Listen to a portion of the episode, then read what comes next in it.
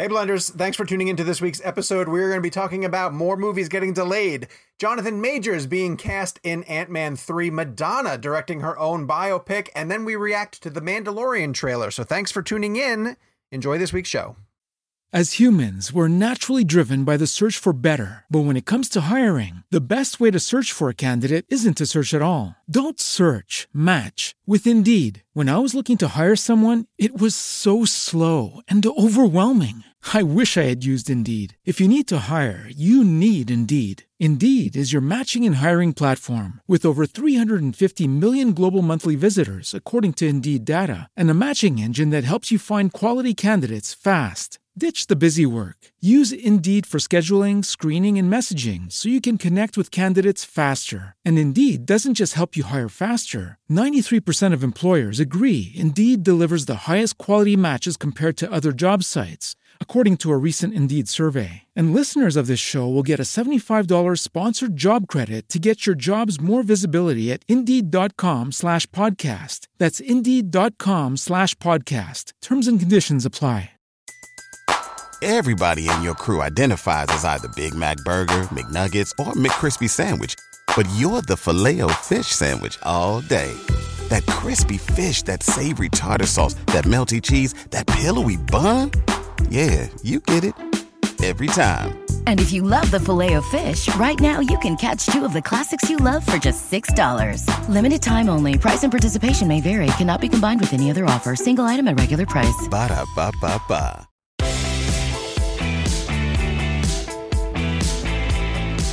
Hello, Blenders, and welcome, welcome to episode number 135 of Real Blend, a podcast that is written by, directed by, produced by, and starring Madonna.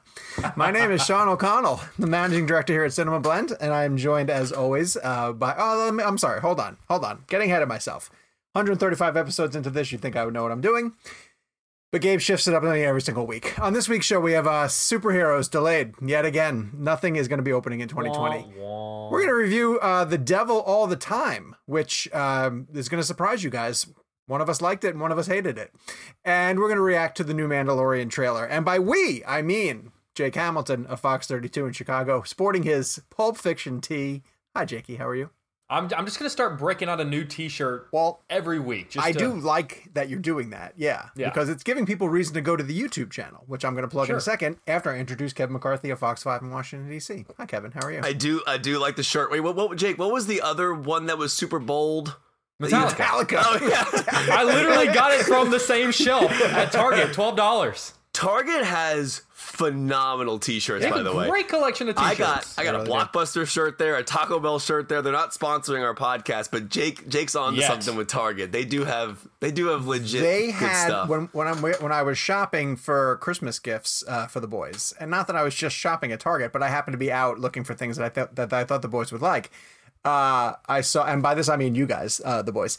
Uh, they had a a t-shirt, and it was a blue. It was the perfect blue and yellow combo, and it said "Make it a blockbuster evening." But they didn't have Kevin's size. I was so upset because oh. I, I really wanted to get that one for him. So, well, I appreciate you thinking of me, but I, I do want to say because I know we're not getting to this on the show today, but you mentioned the boys. If anybody is watching season two, episodes mm. three and four are. See, I, I, haven't watched four, but I think like like oh, three was good, but I just think as a three. whole, you no, like three. Like, like three was fun, but like Jake. overall, I, I I'm not into. The, I I feel like my concern is that the novelty of that show has worn off for me.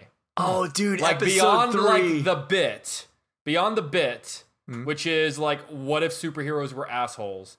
I feel like there's not. I, I I'm worried that there's not as much there as dude. season one led me to believe. Hmm. Watch episode four. Stormfront, man. Stormfront's my jam. All right. Well, we are the podcast that answers what if uh, movie critics were assholes, essentially. that's our bit. Um, housekeeping. We're on YouTube, uh, and there's that's going to be really important this week. Uh, We've got 84 different YouTube channels. We do have, we have a lot of we have a lot of YouTube channels. Two specifically is what Gabe would like to say. Two channels. That's not a lot. Uh, so we would like for you guys to head over there and subscribe to them because on one of them we play the entire show uh, in video format. And that's why Jake wears his fancy t shirts. That's why Kevin gets dressed up from the waist up uh, in a jacket and tie. And that's why I'm wearing my Fantastic Four t shirt for you guys to appreciate. Uh, the other channel is Clips, where we pull out uh, segments from the show interviews that we're doing. Sometimes we have spoilery type things that we get from people uh, in our interviews, and we can run them on the Clips channel. So please go over to YouTube, search for Real Blend, and give a subscription and a like to each of those channels. And of course, I want to remind you guys that starting tonight. Okay, so wait, I say tonight because we're recording this on Tuesday, but it's going to be going all week long. We're going to be partnering with Warner Brothers Home Entertainment, and they're going to be playing documentaries on their YouTube channel uh, for a lot of the filmmakers that we've been praising on this show Martin Scorsese, uh, Clint Eastwood, Stanley Kubrick. The Kubrick one is about The Shining specifically, the Whoa. Scorsese one's about Goodfellas. Um, we recorded introductions for each of these documentaries, and then the Real Blend guys are going to be live tweeting during the screenings of these documentaries. We're going to be using the hashtag WB Filmmakers. So we would love for the blenders who are listening to this to please head over there. Uh, they start at 8 o'clock Eastern uh, every night for the rest of this week, and then Monday and Tuesday of next week. They're gonna have Spike Lee is doing one for I believe it's Malcolm X.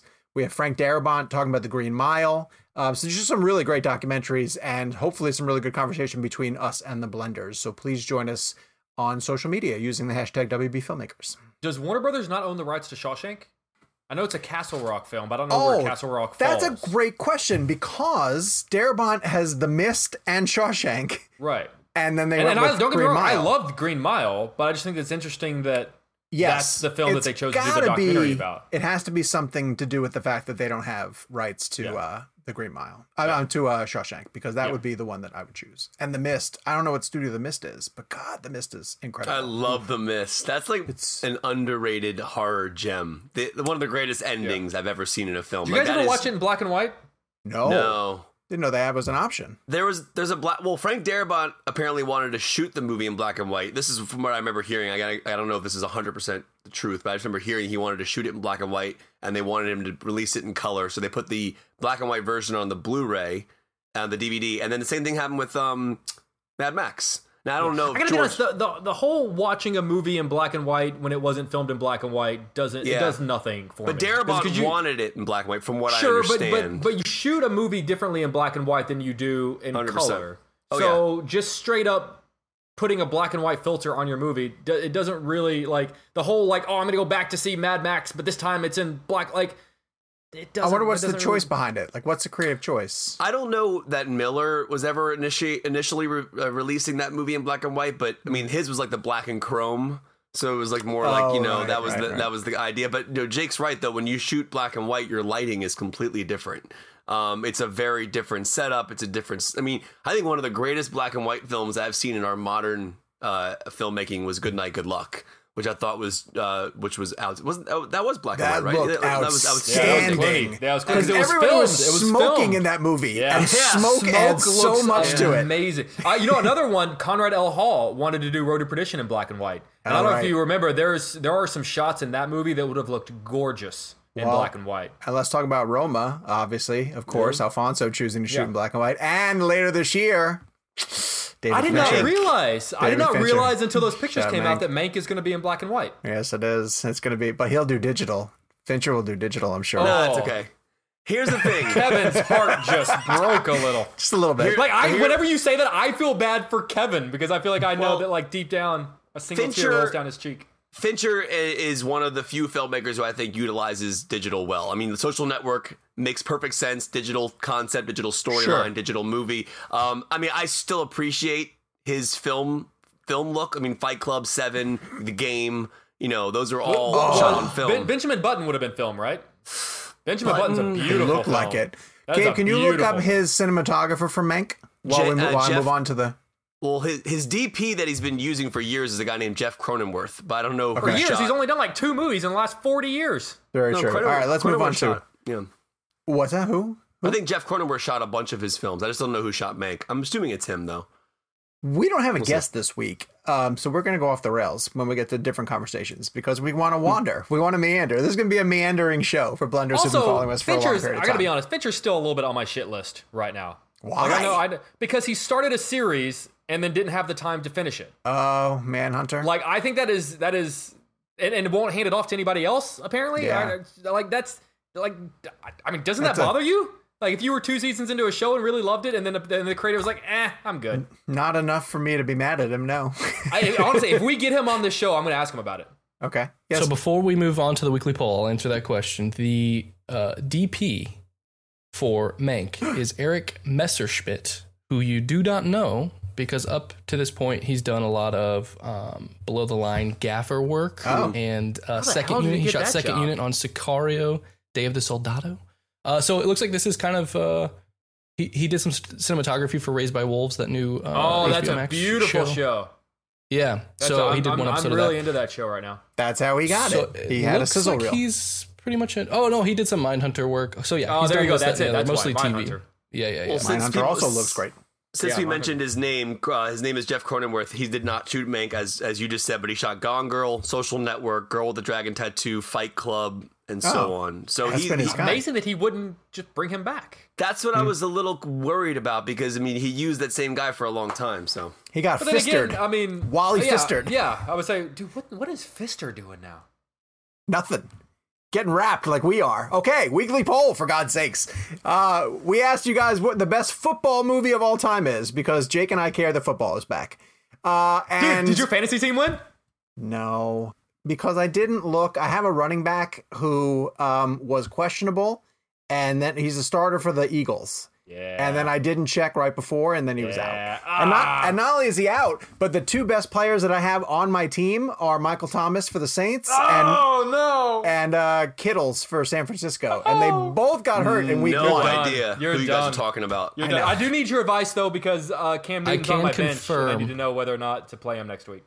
I can confirm by the number of people that voted on this poll that no one cares about this football They talk don't listening care. to the show. We got we got well, we got You know votes. how often you guys talk about shit I don't care about? I sit true. here quietly and patiently. It's often. Like 98% Um, of the time. Jake, then I'm going to ask you to answer this because these these were your choices for the Yep. fo- football is back. What's the best football movie poll? Yep. Friday Night Lights, Yep. the movie, not the show. Mhm. Rudy, Mhm. Remember the Titans, and other. Um, part of me wants to say because there are so many football movies Hmm. that that other actually has a really good shot this week. But I Okay. think that the I think I voted on this one actually because I have because I have an opinion, and I think Friday Night Lights is is the best football movie. Kev, you have a take? I'm gonna say other. Remember the Titans won pretty convincingly. that's such actually. a. I mean, but and I like Remember the Titans, and but I mean, I, I feel like that's such a crowd pleaser. Maybe like remember it did really well when it came out, and but it's such a Disneyfied version of. It really is. like guys, guys, gather around. Racism is bad. yeah, yeah, yeah. Was that Now the one us where they laid in the that street? to '70s music. What was the one where they laid in the middle of the street while the cars were racing past them? Was that That's Remember not the Titans? no, that's not Remember the Titans. I don't know what that is. Was that called the program? Maybe. Not it was also one of those generic sort of high school. I almost put okay. So here's a movie I almost put on this poll. Just give you a little behind the scenes Mm-hmm. peek. Uh, I almost put Lucas. Would Lucas have swung the vote in any way, shape, or form, or is that not a football movie? What about any given Sunday? No, I asked you a question. I asked, don't answer my question with a question. For God's know. sakes, No, I don't think Lucas would have swayed it. Kevin. All right, well there you go. So that's your, that's football talk. Wait, what do you what do you think? Because I think I think the reason I pick Friday Night Lights is because I my argument has always been that a good sports movie is not about sports; it's about something bigger. And the reason I love Friday Sure. Night Lights, both the movie and the TV show, if you've never seen the show, it's one of the top five greatest TV series of all time. Have is that it's watched it. about something big? It's about this small town and how it crushes these young kids and how it holds on. It, it both crushes them and holds on to their to their talents until they've got nothing left. Right. I mean, we're talking about uh, parents in, in the stands who all have state championship rings and talk about the good old days, and now their lives revolve around passing that on to the next generation. And like these are the good old like I, I think that is, is such a heartbreaking movie. Oh, Um, there was a clip of a lady from I I want to say she was from Texas, and she was complaining about the fact that um they weren't able to play uh, high school football because of people weren't be able to gather in the stands. Maybe it wasn't Texas because I think Texas allows people to do that now. And she said essentially, um, instead of sitting in the stands on Friday night uh, cheering on the team like I want to do, uh, I had to be in a bar. Uh, drowning my sorrows. Now that's no way for a mom to act.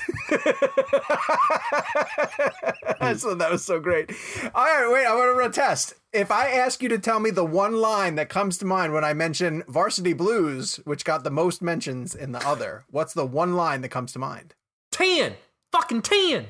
No, that's not what I was going to say. That's what I, that's what I say. that was know. yours? I don't want your I don't want yeah. Come I don't on. want your life. Well, that's what I figured when you were telling me about the people in the stands who were cheering on their kids. I, yeah, I always think of, of, of uh, Billy Bob. Tan. Fucking tan. Isn't that great? Wait, okay, wait. Isn't that the same actor who showed up in None of the Teen movie? Yeah, he plays the same yeah. character. He played the spoof version of himself. Not Another Teen Movie is a masterpiece, and I don't care what anyone says. That movie is brilliant. Like it is brilliant. Hey, remember when we used to do commentaries? Yeah, that would be a Oh, fun one. Jake, I, I, I, we're not going to get into this on, on the show, but remember our Ali Larter Varsity Blues experience? Oh, that is Mar- one of my all-time great celebrity With- stories. I tell that Zach story at from dinner. Saved by the Bell. I tell that story at dinner. That's a premium. That's a premium. That is a great. Pre- oh, we should. It's not an. It's not an. It wouldn't have fallen under the umbrella of like bad interview moments. But Yeah. we should do an episode about like awkward celebrity encounters because I, Oh. I have I have some good ones too. All they have I nothing to do with interviews. is a very quick tease. Jake and I were at this. This is going to sound so braggish. This is But the Jake best story ever. party with Mark-Paul Gosselaar, played Zach and Saved by the Bell, and Ali Larter showed up, and there was an awkward interaction. That's all I'm going to say. And I tried to save Kevin from it. I did. I didn't even tried do to save anything Kevin. wrong. You but had to know how badly that was going to work out. Okay, let's take a moment now to shift into talking points. And this is a topic that um we've been having this conversation in the text chain. I almost don't even want to bring it into the show, but um uh, it, we kind of have to. More movies are getting delayed.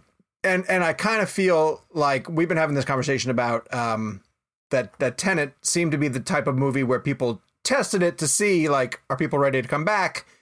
it's not doing quite as well as we wanted to and the and the studios well warner brothers in particular and then some of the other studios around it are panicking and getting out of 2020 and i personally believe um, and the guys may disagree but i don't think we're going to see anything else open in 2020 because the big ones that have just shifted as we were heading up to uh, the recording of this show wonder woman 1984 pushes back to christmas day um, from october 2nd now Warner Brothers at the time said that Dune is going to stay where it is on the on the 18th of, of December, but that makes no sense from a business perspective at all. Why would Warner Brothers compete with themselves with two massive blockbusters? also, So, also Wonder Woman's an IMAX film. yeah, And Wonder Woman's gonna be playing in certain types of theaters that Dune would also require.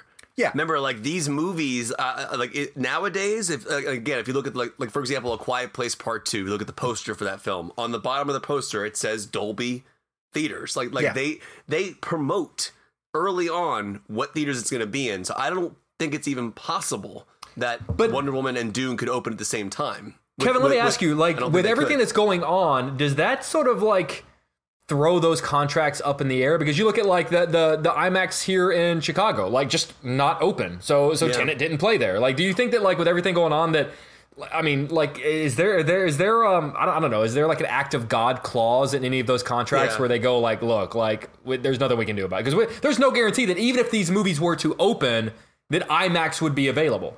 Well, generally speaking, again, and this is speaking in very broad terms, when a film is released, if you notice all the pushbacks, everything's pushed back to a certain date so that it could stay within a window and still utilize the theaters it needs to utilize, right? Sure. So, like, for example, I, I always go to Skyfall. Skyfall is a great example where IMAX was a partner on that film. Deakins actually shot a, uh, outside of his aspect ratio, the normal ratio, so he could get 26% more of the image. That way, when it plays in IMAX, they can say, oh, it's in IMAX, even though it wasn't really shot with IMAX cameras. Um, so, in that sense, yes, there are films that actually make contracts with the theaters and the and and, and IMAX and whatever the other uh, companies would be to run in a within a certain period of time. So to answer your question about IMAX, Jake, Tenet is still running through its IMAX contract. It's still playing in IMAX theaters across the country. Now, if certain IMAXs aren't open, like mine in the area, the Lockheed Martin or the Udvar Hazy, the Air and Space Museums, I don't think that nullifies, if that's the word, um, like the the the AMC IMAXs. Like Tenet's still like they're not going to shove another movie in Tenet's place right now. I would assume Tenet has a certain agreement of time. I don't know for sure, but I think that's what it is. But okay, so, and this is this is in my head related. It might sound weird, but like you think when a massive blockbuster comes out, there are all these contractual obligations that they have, and a lot of them are different, like crazy, weird promotional opportunities, one way or the other. You go to the a, a, a grocery store right now, and you pick up a bag of Doritos, and all of them have Wonder Woman on it. So Oh, have they weird. like Yeah. wasted all of that? I mean, like I can't imagine Doritos is going to come back and because let's be honest, Wonder Woman's probably not going to come out this year. So let's say it like gets pushed to, in theory, next summer. Sure. Like, is is that money just blown? Like, did, like, did, like, does Doritos get to come back and be like, look, we did our part. Like, we That's put Wonder Woman on our bag. Yeah, because that stuff has to be done in advance. Oh, like, 100%. So far in Absolutely. advance. Yeah, Yeah. that's. I never thought about that because the other types of contracts that are in play that have to get altered are these day and date. You know, uh, Sure. how long you could be in a theater versus when you can go to paid VOD. And look at how we've seen that change over the past couple of months. Um, so to to continue to build on that, Wonder Woman currently right now is on Christmas Day. Dune says it's the 18th, but we all expect that to move. I don't see how um, that's possible. I mean, I, I could be wrong. I mean, maybe maybe Dune You don't see how it's possible that it's going to move, or it's possible that they're both going to come that out. they could be both be in December. Oh, they're not time. going to. They're And the absolutely reason not going to. now here's the thing: there there is a theoretical way this could work. I mean, Dune could have just the Dolby theaters, right? And then maybe Wonder Woman gets the IMAX theaters because it's the same studio. I don't know how that's going to work. I just don't see a a way that both of them are going to open at the same time under whatever No. obligations they have. That's not going to happen. You never see a studio open the two two of their biggest titles near each other. They would. I, I I think one of the things that's holding up Dune is they just don't know what weekend they would push it to in 2021. Because right now, 2021, the problem with that is that it's just stacked. It's stacked from wall to wall from things that have already been pushed back. And I'll well, so there's another couple of big titles that are due. Um, and I, we're not even going to get into this one right now. But I'm looking at Bond. Like I know don't think Bond I don't think we gonna get do. Bond in November because Yeah. I don't think theaters will be able to last until Bond comes out. I don't think they're I don't think think because if, if they have no if Tenet's not making money Yeah. and they have no new movies to bring people in. They're they're hemorrhaging They have while while staying again? open right now. I yeah I, I, I don't think theaters are going to be open by the time November comes around. Bond is a very interesting one because Bond is a international film. Yeah, it's right. more of a Europe. It's more of a a, a European. Uh, they, I mean, if you look at Skyfall and the box office numbers for Bond films, I believe Spectre, they Spectre do did great they- overseas. exactly. But you So run my- into the whole piracy thing all over again. I again. know. So my question is, if you're Bond and other countries are are doing better than we are, United States wise, and Tenet did very well internationally, it just Mm-hmm. didn't do well in the United States because of our. I mean, again, for clarification. New York, LA, and San Francisco are not open. Those are Yeah. three of the biggest movie markets in the country, and we're only 25 to 40% capacity. So I don't think box office numbers for Tenet in the US. I, I think like truly- it, within the realm of what's happening in the world, It's they're saying well. Tenet's going to close between 300 400 million dollars worldwide. I think that's pretty damn impressive. I think like in the middle of Yeah. a freaking worldwide pandemic to make between 300 and 400 million dollars worldwide. Right. I don't understand why that's being written off as a failure. And, and that's the thing, and, and I kind of feel bad for Tenet in the sense that uh, I truly believe that Christopher Nolan and Warner Brothers' intentions were to help bring back theaters, Sure. to employ mm-hmm. the theater companies, and to bring the people back to theaters in a safest way possible. It just didn't, unfortunately, didn't work out in the United States as well as they wanted to because you don't have in New York and LA. You're, losing millions of dollars by not opening up the theaters in New York and LA. So I think going back to the Bond question, though, here's where it gets interesting. Tenet did very well internationally. It is doing very well internationally. If you're Bond and your brand is more international than it is domestic, do you still open? Because I don't, is is Bond really a movie you can spoil? Yeah, his last one. I mean, Yeah, I, I I agree with Kevin You in that sense. I think people who want to see it are going to see it regardless. You know, like I want to see the set pieces. I will still go see his final run as Bond. It doesn't matter I- if you tell me what the but- end of it is. But see, I, okay, but I would make the argument that his Bond movies are the only ones that have a real linear serial storyline. All the They do. all the other Bond movies are just they're they're they're episodic. Like one, Yeah, of, yeah, so so yeah. it- if it, if this were uh, you know a Pierce Brosnan, I'd be like, yeah, sure, like it's just another Bond movie, okay. But like, I actually genuinely am very curious as to, as to how they're going because I think that there is going to be a sense of finality to Daniel Craig's Bond story, Yeah. and I'd, they- I'd rather not have that ruined for me. stupid question because I have admittedly not seen every Bond movie. Have they ever killed Bond? That okay, I brought this up on the air the other day, and people so. ripped into me. I think they might in this one. No. Okay, here's okay, but here, but okay, but why not? Because like in, in the theory, in the same way that like Nolan killed Batman, hmm. like well, like like th- everyone knows Bond's gonna come back. But if we are admitting as an audience that Daniel Craig's Bond, this is just this is his one Bond story. Why couldn't they kill him? Why couldn't he make the ultimate sac? And with with the with the, the obvious knowledge that he's going to come back in five years, like like why why couldn't we? I, I, don't- think they should. By the way, I, have been doing a lot of uh, watching of older films during the pandemic, and I finally I'd never seen it before. I watched The Spy Who Loved Me for the first time over the weekend, the Roger Moore film. Oh, I mean, that is one of the most insane action films I have. Have you guys seen The Spy Who Loved Me? I don't think so. It, I'm telling you right now, it is one of the most insane and relentless action films I've ever seen. All right, this is the only thing I'm going to say about Skyfall because I think this feeds into the, what we're talking about here, uh, Sean. Yeah. So Sky Skyfall box office one point. All right, here we go. One point one billion dollars for Skyfall box office. Okay, it's great. Three hundred and four was domestic. Eight hundred and four million was international. So if you're a studio and you look at those numbers, do you put it out internationally? I mean, I think you do. Um, yeah, I think you do. Uh, because, but but I also fear partially what what Jake is saying, Piracy. which is that I well, yeah. no, I don't think theaters are going to be open. Like I, I would love for them to to say, oh, uh, uh, Wonder Woman moved, and Candyman moved. We're gonna go to October, and and we're gonna we're just gonna play through through October November. Just jump forward. You're done. It's done. You know, I don't even know how much press you have to do for it.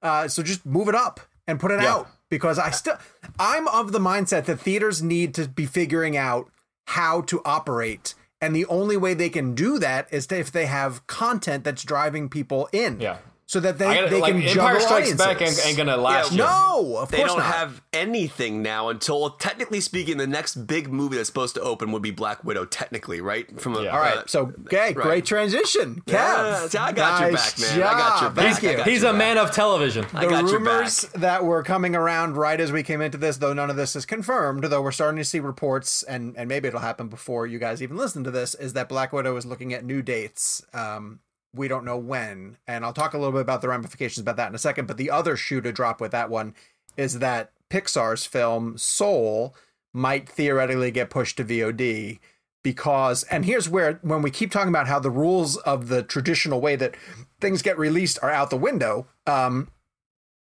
a Pixar film, a new Pixar film going to streaming. Onward basically did the same thing. I know. And Basically. what I'm saying is like prior to all of this, that would have just been we would never have considered the possibility of something like that happening.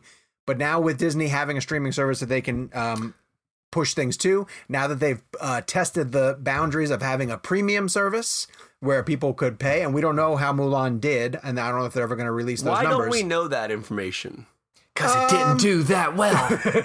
it's the Netflix model. They only tell you when they have reason to celebrate. But I this think. is a different story. This is like a, met- a very easy metric to figure out who purchased. Yeah, but but a metrics that only they. Oh, I'm not saying that they can't figure it out. I'm saying they have figured it out and don't want us to know. They don't want to share it. But like Netflix is different because with Netflix it's all about like who how much you watch and that can be all taken into different considerations. Sure. This is a simple who purchased it for thirty dollars. Exactly. And it sounds like not that many people. I mean, it seems interesting to me. I also feel like and if Disney Plus is listening to us, you should have an option that you can prove you're the only person living at your house. That does that make sense to me? Like how so? If if you are single why are you spending thirty dollars on a movie? It makes sense for like. Well, I mean, but people. you could make that argument. What, what, about like Netflix? Like, like what if it's there's five people watching Netflix at home yeah. versus like it's just me in my home? Like we're paying the same amount. Nine dollars a month or whatever. yeah, but it's still the same idea. You're talking about like paying mm. less because you're the only one to watch it. Okay, but I do want to shift to to my big question that I really want your opinion on. Ooh. Within the next thirty days, does Tenet come out on VOD? No. No. Will not happen. If if the if the numbers continue to to be lackluster, you're you don't think Warner Brothers would put it out there for thirty dollars a pop? No, I guarantee you that movie has the ninety day uh, uh, window. We don't know if theaters are going to be open for 90 no, days, dude. I, am not saying theaters are going to be open for 90 days. I'm saying that I guarantee you the contract for that film. Hmm. Remember, Universal Pictures, we had that whole ordeal happen sure, with Trolls. Sure, they sure. didn't they, they they shortened their window to 17 days or whatever it was, yes. whatever the time frame was. I if if again, I'm not a lawyer. I don't know anything about the legality of how this stuff works. I would imagine if Tenet already came out, that it has to has to conform to the 90 days. I'm not sure. Gabe? My just to give my prediction, I think what's going to happen is Tenet will be in theater. Tenet will be the last. I agree with Sean. Tenet will be the last major release that we see this year, and I think Tenet will remain in theaters until they're forced to close again, which it feels like that's going to happen, especially if no new movies are coming. Um, and then it'll go to VOD as soon as they can after Right. that. So- Uh, similar to the onward situation. I think as soon as there's no more theaters for it to be in, I think Warner Brothers shifts and they try to they try to make a VOD run. All right, now that's a good point. So if, if the theaters are forced to close, That, that's I mean that's that's why I'm asking Wait. this question. well, no, the que- the question you asked was just generally in 30 days. Yeah, but the reason I'm asking that is because I don't think theaters are going to be around in 30 days. Kev, I want to go back to a point that you bring up, which is that because there's a lot of people who I think haven't been able to get to a theater to see Tenet, they're probably really hungry to check it out and they wonder when they're going to get an opportunity to. You say you honestly don't think it's going to go to paid VOD within the next 30 days. Do you think that that's a Nolan thing? Do you think he's holding hard and fast about it going to paid VOD? I honestly, I mean, I don't really know. I mean, I would, I would again, we all know that Nolan is is is preserving the theatrical experience. So I, I would imagine that he does not want his film going to VOD. I don't, can't speak for him. I'm not sure. I just know how much he appreciates the theatrical experience. But we're in a very different time. So I mean, here's the thing: we all discussed this in the show before. I think Netflix's model in regards to how they do theatrical and then their release on streaming is more of a reasonable futuristic way to look at things. If you're going to give a movie a 2 week run or a 3 week run initially in theaters so that you force the theatrical viewing, then you give them the option for streaming. I mean, listen, I'm I want movies to play in theaters as long as they can in a normal state, you know, outside of a pandemic obviously, but I think that it, you can't, you can't deny the future we're headed into. You can't deny it. It's not it's not possible to not think of streaming. So, in my opinion, you make you you, you make a compromise. Exactly how Netflix did. Throw mm-hmm. Roma into a theater a couple weeks before it comes out. Irishman into a theater a couple weeks before it comes out on Netflix, and then you go see it that way. I And Netflix doesn't Nolan- charge you extra to watch it. right. It's but just part think- of your subscription. Right. And I think, you know, in my opinion, to Jake's question, which is very interesting, if theaters remain open in the next 30 days, I can't see it going to paid VOD. If hmm. theaters close within the next 30 days, I can see Warner Brothers forcing that to a paid, a paid VOD at that point because at this point, the movie has to make its money back. And and it's becoming, has to be a business decision at this point. I mean, it has to be. I mean, they gave Nolan his theatrical run, it had its time. And for me, I wanted to keep going in theaters safely. But I th- also think that if theaters do shut down, I, you know, Jake could be right. It could go to P- PVOD in 15 days if, if theaters shut down. You I think know. it would do very well on I think so PVOD. too. Oh, it Yeah. would crush. Yeah, it Now, would I, crush. I, I have one request. If anyone at Warner Bros. is listening to this, if you put the film on paid VOD, please put the aspect ratio shifts in the digital version. You're gonna ask for because subtitles. Also subtitles, please. Subtitles. if you- Please if- subtitles. if you guys remember, we had Damien Chazelle on the show, Ah, who was trying to watch did. Dunkirk, and he was trying to get he was trying to get Nolan's IMAX aspect ratio shifts, but the iTunes version of it didn't keep those IMAX shifts in it. So you have to go to the Blu-ray. Like I, I pop on Dunkirk once a week just to watch those IMAX shifts uh, upstairs. Um, and for me, that's the way Tenet should be seen. So if if that's possible, anybody at Warner Bros. is listening to us, please keep the IMAX aspect ratio shifts you- in your digital release. if You know what's crazy is that like you say, oh, when we had Damien Chazelle on the show, there was a moment when I was like, when the hell did we have Damien Chazelle on the show? Like, But- it's all it's all a blur now, man. But to be honest with you, that was like the coolest thing ever when Damien Chazelle said that because I was like, dude, you're like you literally watch He's just a films movie like fan. we like we do. Yeah, it's yeah, like yeah. like the fact that you're like renting Dunkirk on iTunes and not getting your IMAX shots that you want. and complaining that- about the yeah. aspect you ratio sound just like us, you know. Yeah. That, that's exactly how you know, he like, modeled Fletcher in Whiplash after Gabe. You remember, you know that shot of uh, Fletcher in Whiplash when he's like, yeah, yeah. That was Gabe rapping. that's that's that's he modeled him after. I actually did. Uh, I did two weeks of mocap. And it's just him going. Yeah, yeah, yeah. but and to, to, to, to tell you how anal I am about that, like Tron Legacy, for example, is on Disney Plus right upstairs. I still walk down here to rent to get my Blu-ray because the Blu-ray has rent the it. IMAX. I like that you said to rent Yeah. it. You're gonna I do rent it for your basement. I rent He charges films, man. Himself. I dude, I honestly might create Yeah. a system down here and get like rental cards. but please and have- hire somebody. Please, I, I want you to hire someone for your basement. I'll hire Quentin Tarantino. He'll come in and run video archives in my Okay. in my in my basement. What do you like? Okay. what Honestly, do you like? man, that'd be really cool to like rent out films. Having down Quentin. Tarantino in your basement. that'd be cool too. Or super deflating if he comes down and in your there's piles and he's like, I'm throwing all that out. You that. He's like, not another T movie. What the hell is this? Oh, I think he loves that movie. I was I have a feeling he likes that movie. Yeah, I yeah, think wouldn't so too. You know, you know, Nolan's a big MacGruber. Yeah, he loves Like, MacGruber, yeah. these filmmakers love the random Why stuff that we we not do. to ask him about that? I know. What are we doing with our lives? we wasted our time. This episode of Real Blend is brought to you by Marvel Strike Force. Marvel Strike Force is a mobile squad RPG that allows you to battle with your favorite team of superheroes and supervillains in a fight to save the universe against threats like Doctor Doom and Apocalypse. Power up your favorite characters and build a team to complete missions, unlock gear and other resources, and even challenge other players in PvP modes such as Alliance War and Arena. New ways to battle with your roster are released regularly, and the meta is constantly evolving. And now you can sign on for Marvel Strike Force's new Deadpool Anniversary event in order to receive a generous gift containing character shards, an anniversary diamond orb, gear, and other great items. Better yet, each week during the Deadpool anniversary, players can complete events and receive even more special rewards and skins. If you want to get in on all the fun of Marvel Strike Force, be sure to use our promo code MAXPOOL, that's M A X P O O L, and thank you to Marvel Strike Force for supporting the show.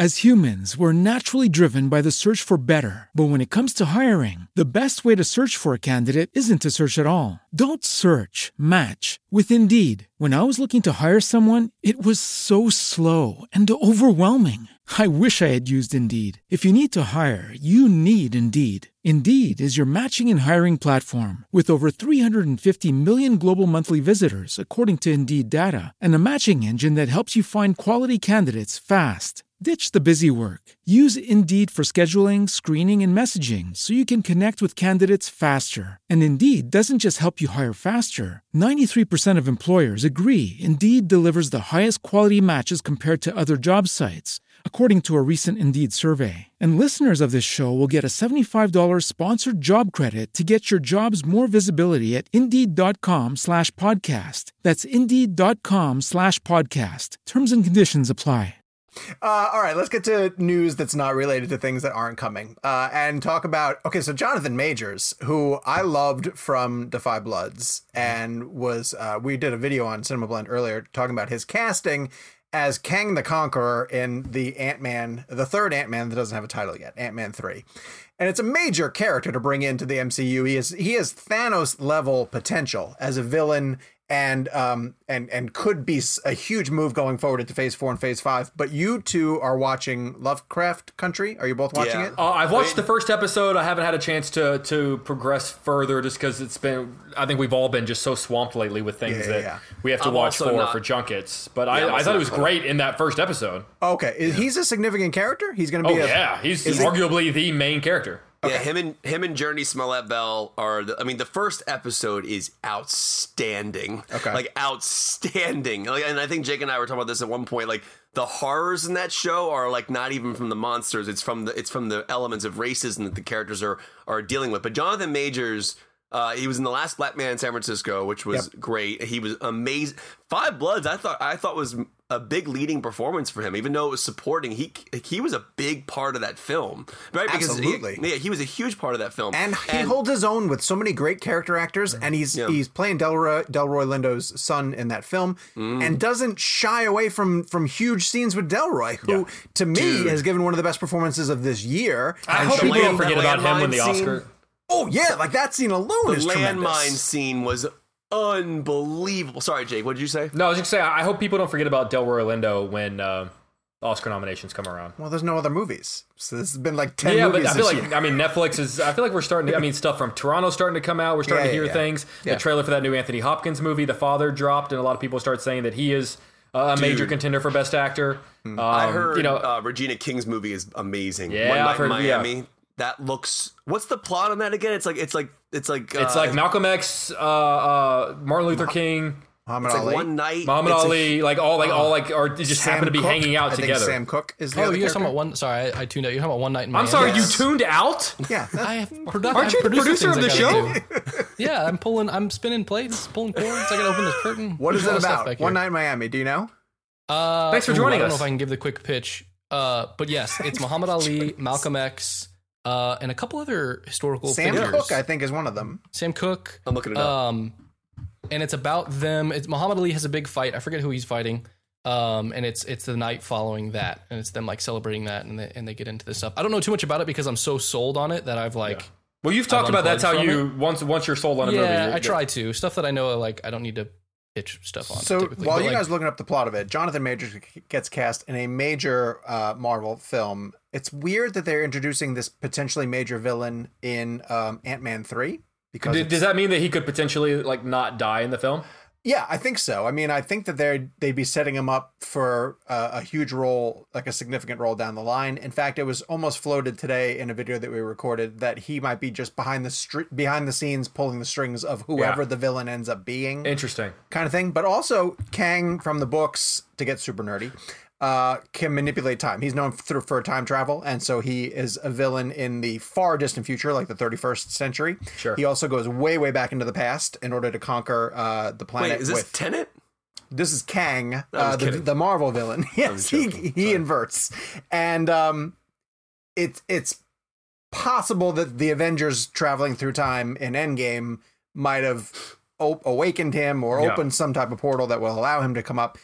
The only thing that gets frustrating is like it's great casting. I think he's going to be amazing. It's cool that they're moving forward with Ant Man three. But if we can't get Black Widow, um, everything from the Marvel universe is going to have to bump back yet Right. another. They're just gonna wait. Like they have seven or eight movies that are all going to have to do a like a centipede move, you know, down the line. And so we'll see whenever that. Do you think Marvel likes characters that can alter time because it gives them potential to undo Retcon? things they've Yeah. done or or bring back character like you know like let's I mean I know Downey said that like in theory like he's done with with Iron Man but Yeah. let's say that like in 8 or 9 years and and Kang's like a major like Thanos like player in the MCU do you Yeah. think that they like sort of having people that can mess with time because it leaves open a, a door to potentially convince actors to, that that left to come back Yeah, for sure. Um, but the other thing that they're gonna introduce in Doctor Strange is the multiverse, and Oh, that's you could have multiverse versions of other characters, and that's where you would get like an Iron Yeah. Man suit with a different character, or Yeah. a Captain America Yeah. who is Well, so- and with with DC doing it with um the Flash, and all the different Batmen. Uh, Yes. feels feels weird saying Batmen, but all the different Batmen. Uh, then I, I think right now Marvel is either they were already planning on doing it and thinking shit, like, but and if Yeah. they weren't, now they absolutely are thinking about Well, doing it. And then I brought you- it up with Tom Holland at the Spider-Man junket, and he was like, "Of course, absolutely, he wants to do a Spider-Man movie with Tobey oh. Maguire Oh. and, and Andrew Garfield." that would make so much money. Oh, it would, it would make all the monies. For one movie, if they Yeah. got those three together for one movie, it would be you'd give Andrew Garfield a chance to finish the franchise. You'd Tobey would Tobey come back? To do. Give what else is he doing? do. What is he doing now? Count his money. Count all He's his poker money. Great, Great Gatsby three. He's Seabiscuit. Wait, what happened to Great Gatsby 2? Why was he not in 2? They, they just skipped uh, two. Baz- Baz- Baz Luhrmann Did you guys to know? three. Do you know the whole deal with uh, Tobey Maguire and Molly's game?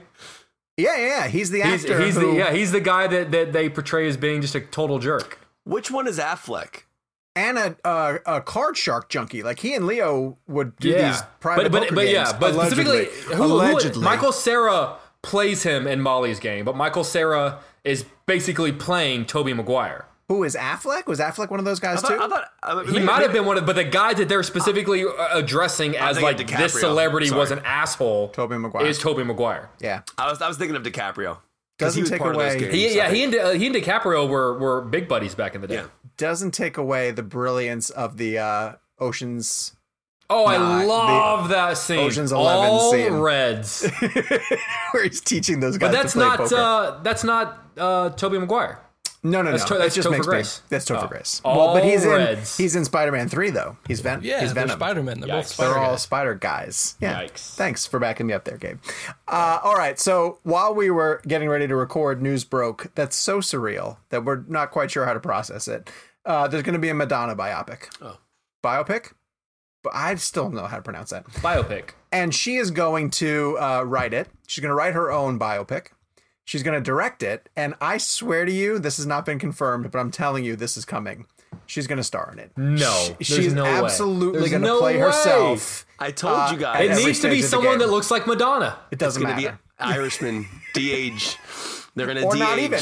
Uh, they- they- It'll be like that uh, Bob Dylan one where like everybody played different versions of her, but it'll just be her. But it's just her playing different versions of her. Yes, her playing different versions of her. Like, but like it'll be like young Madonna at school. Yeah. It'll be all little kids, but like her now, like playing. Okay, here's a question: What Madonna song title do they use as the title of the movie? Material Girl, Like a virgin. like a virgin?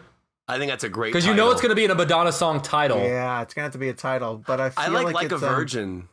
you think? I think Five that's a minutes good to save the world. Is does that she have a song named that? It- it- Isn't there a song? called It's Five gotta be Minutes to Material the- Girl. I guess I think it's got to be. I Material think it's gonna. Be, Girl. I don't think it's not going to be like a virgin. I think it's The going to be ol- Material Girl. The only reason I said like a virgin is because that's the first song that pops in my mind because of of Reservoir Reservoir, Dogs. Dogs. Right, it's not gonna be that. I know, but that's Material Material Girl sounds like a really bad like Yeah. late two thousands. I'm sorry. What do you think this movie is going to be? I have it's not going to be Citizen Kane, man. hey, Because it Diablo is a- Cody no, but like wrote it. I, I think it. She's co-writing. She's co-writing it with Madonna. So, so basically, I feel like Madonna's going to write it, and Diablo Cody's going to punch it up. Gonna fix it. no, I don't. I think it's the other way around. I think You think I Madonna's going to punch it up? No, I think No, I Diablo think- will no, write it, no, and then no, no. she'll give. I think Madonna is supplying the scenes that she wants to depict, and Diablo Cody is making them fun for a movie. Yeah, But either way, I, th- I find That's this all to be very, very do it, fascinating. I love that we're Yeah. getting to the stage of the game where um, our '80s icons are starting to get their their biopic treatment, and um, because Prince should be next, Springsteen probably should be next. Like, there's some huge artists. Who from could the 80s. play Prince? Well, let- Chris- let's look at let's look Uh, at Madonna's Madonna's top song titles. Dave Chappelle. Into, Into the Groove. That's the It's best got to be answer. Material I was Girl, gonna say man. Kevin Hart. I, I will. I will put money down that it's. I will. I will take odds on Material Girl. Oh, Into the Groove is not bad. Into the Groove. How about Take a Bow? Material Okay. Girl. Deeper and Deeper is not going to work. Don't Tell Me is not going to work. Uh, Holiday's not going to work. Borderline. Beautiful Strange. Beautiful Stranger. That's a good. Oh, that's Oh, pretty that's a good good. one. That's a really good good. title. Or Express Yourself. That's a great title. I can Express honestly yourse- tell you, we're putting more thought into this. than she ever will. It's just gonna be called Madonna. But if they do, if they do the Irishman model, could they call it a star as de-aged? Yikes. they could if they want to. Yes. I would say Yeah. honestly, Right. I feel like Madonna is like edgy enough where she would go with like a virgin for a title. I know it's I know it's not like I think it's a good title. You I mean, named uh, so many other better ones though. Express Yourself is really good. Express yourself. Uh, Vogue would Those be all a- sound so vanilla, though. Do you think that, like her concerts, Madonna's the release is going to be delayed? Biopic. How about like a prayer? A Vanilla Ice biopic. Hey, they're they're doing a Vanilla Ice biopic. Yeah, what's his name? name's playing him? Dave Franco's playing him. But Yeah. he's gonna have to be in the Madonna biopic. Like I'm actually more Ooh, curious a to cinematic see like, universe. who's gonna be other characters. Like there's some really significant people. Who's gonna Who's play gonna be Guy Warren Ritchie? Oh, Guy Who's going to be Guy. Ritchie? That's true. The, the entire film that Madonna's making is about the making of Swept Away. Swept away. That- that- that's the entire movie is about the making of There's no- that film. there are significant eras in her career that Oh, yeah. actually have to be covered. Like it's oh, kind of yeah. there's, there's a lot of material to work with, and I'm not lot- kidding. There's, there's a lot of material, the girl to work with. girl. oh Yeah, yeah. God, the show is over. But I, Wrap I, it I- up, Oh, Gabe. I'm sorry. Like, how come it's always over when I do these?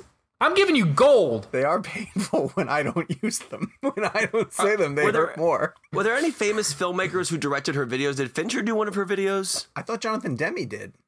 Demme, Jonathan, I thought Demme, Jonathan Demme did some of his her, her early like like That a prayer. sounds I thought was That sounds right. I thought like a prayer was directed by somebody really famous. The one with the she's burning had crosses. famous and- filmmakers direct her. I, Fincher didn't do one, did he? I don't think so. I don't think so. Anyway, all right. Why do I- Um, the last thing we're getting to in talking points is uh, the Mandalorian trailer reaction, and I thought that that was a outstanding trailer. Too short, unfortunately, but it feels like it's getting into the the myth and the lore of Star Mm-hmm. Wars in a really significant time in ways that and I'm not I'm not doing this to throw that uh, trilogy under the bus in a way that the sequel trilogy didn't manage to do so. Um, almost in a Rogue One kind of way. It's cool to see that universe expanding with characters that we're that we are committed to at this point now, thanks to a full season. And maybe that's the episodic nature of it. But Mandalorian looks amazing. Like he, the armor looks great. Um, the relationships are already formed with the child. Jakey is our resident Star Wars guy. Uh, A plus. Yeah, F I mean, minus, you know, where are I you at on I? I liked the first season, but Mm-hmm. uh, I'm on record as saying I didn't love it. The big reason being for a season that was only eight episodes, and many of those episodes were only 30 minutes apiece. Hmm. There were way too many episodes that, in the grand scheme of the story, didn't matter. Um, if, Yeah. When you're only doing eight 30 minute, 30 to 40 minute episodes, every single one of those should matter to the story. And there were way too many of them that didn't. It seems like now we're kind of getting into the thick of what this story is going to be. Um, and I also like I kind of I'm pulling a Gabe, and then I kind of don't want to see anything else. Like I'm kind of good. I'm I'm glad that they they didn't show Boba Fett. I'm glad they didn't show Ahsoka. Um, I'm kind of just like I, I'm good. I'm teased. I like I'm I'm jacked, and we're what we're we're a month away from it coming Yeah. out. So like I don't need to see anymore. I'm good. Like I'm sold. I, I I'm I'm is, into it. Is Rosario Dawson actually Ahsoka Tano? Yeah. Is yeah. she really? That's amazing. I thought that was like a fan fiction But, rumor. but to me, the, the casting, the fact that they brought back, and I'm forgetting the actor's name, but the actor to play Boba Fett Okay. makes perfect sense. Because, you know, Boba it's confirmed as a character? Yes. Oh, see, I haven't paid attention to what they're doing with Mandalorian. And That's you know, great. okay, so do you, so do you know the whole, the, so the guy that played Jango Fett yeah, in in Attack of the Clones right, right. is playing Boba Fett Oh, in I the did hear that. Mandalorian. I did because hear the, that. it's the whole deal that that that Boba Fett was a like he wanted a, a clone because they were all making clones of him. Yeah. and he wanted one as a son. So in theory, Yes. that kid would grow up to look like him. That's kind Were of the- So were it's those- perfect were the- casting. Were the clones being attacked? They were. It was called Oh. Attack of the Clones. You know, I think we do need guests on this show. By the way, David Fincher directed the Vogue video. Damn oh, it. Did he? Isn't I that hate cool? being wrong. Black and white. Well, then you must hate it a lot. So oh. moving to Devil all the time. Well, Yes, no, it's good. Mandalorian. I just want to say the trailer is amazing. Oh, I wanted- yeah. Yeah, yeah. That's all I wanted to say. I mean, I mean, you guys, Jake hit everything that you know, but it's a great trailer, great teaser. I was very excited about it, and again, a show that normalizes and uses practical effects as much as they can. Baby I feel Yoda. like they are spending more money on this season too. It looks better. It looks huge. fantastic. It I, looks and I do. huge. I laughed hard at the the Baby Yoda like pressing the button. Yeah, yeah, yeah. And it's, Yeah. I, I laughed hard at that. And you know why I was really happy about that? Because it reminded me, like, it remembered to be funny and entertaining. Like, it Yes. didn't have to be like serious doom and gloom. Yeah. the I child's in trouble. I want to give a shout out to Pedro Pascal though. That that Mm. that performance he does in that mask is unbelievable. Like he Yeah. every emotional beat even Yeah. though we don't see any it's all in the shrugs or Yeah. the way he like turns his head. Yep. That's is so fascinating to me. But we found out, didn't we find out that he mostly does VO though, and it's a different guy who Is it really? It's, it's not. I don't know. If, I don't know if I read that it's mostly, but there's a lot of it times where it's not him. Yeah. A lot. A huge. that's A lot I, of I'll take mostly out of it. I don't know for sure if it's mostly, but I know I remember that being a story Yeah. that he They- they- wasn't. It's like Wow. it's. there was one episode where I forget which which actor they were talking to, where she was like, "Oh yeah, I never met him. I never met Pedro Pascal. I worked with It's, this it's guy." it's eh, Kevin. I'll tell you, me. it's him a lot less than you think it is. That Yeah. bothers me actually. yeah, then. I know. Yeah, because yeah. the but he's great. His VO is great. His His VO is great. great, but Yeah. the but the body language is why I think the performance is great. Yeah, they, they're working together. I mean, Kudos to whoever that who, guy is. who is that person? Let's get that person I don't know. on He the has, show. I I forget, but yeah, but yeah. They they asked Pedro if he'd do it, and he said, "Paid no." It's actually Leonardo DiCaprio is in a suit. That actually kind of uh, uh, gives me a Oh, little was negativity on the performance. What? Sean. I didn't know you didn't know that. You didn't hear my bad joke. Sean. Oh, the I'm Pedro- sorry. Mine bothered you, but that that clears the O'Connell. Sorry, no, it wasn't. It wasn't up to snuff either. It was Oh, really bad. It that was terrible. bad. We do need guests on this show. In a really bad way. Uh, all right, this week in movies. Um, you guys saw Antebellum. Tell me about it. Yes. It looks really interesting. It looks like a great premise. It's it's a. I don't want to give too much away because it kind of like the best part of the movie is like a moment in which everything kind of the puzzle pieces come together.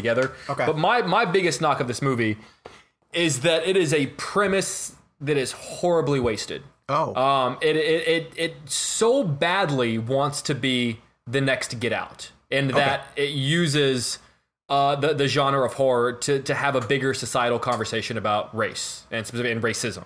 Um, but but it doesn't. By the time the movie's over, it doesn't. Like here's the deal: is that Get Out yields so many different conversations that you can have to me, Antebellum yields the conversation of racism is bad and slavery is bad. Mm-hmm. And I felt like I was, I gotta be honest with you, I was into the movie for a while. Like, I, I kind of thought, like, okay.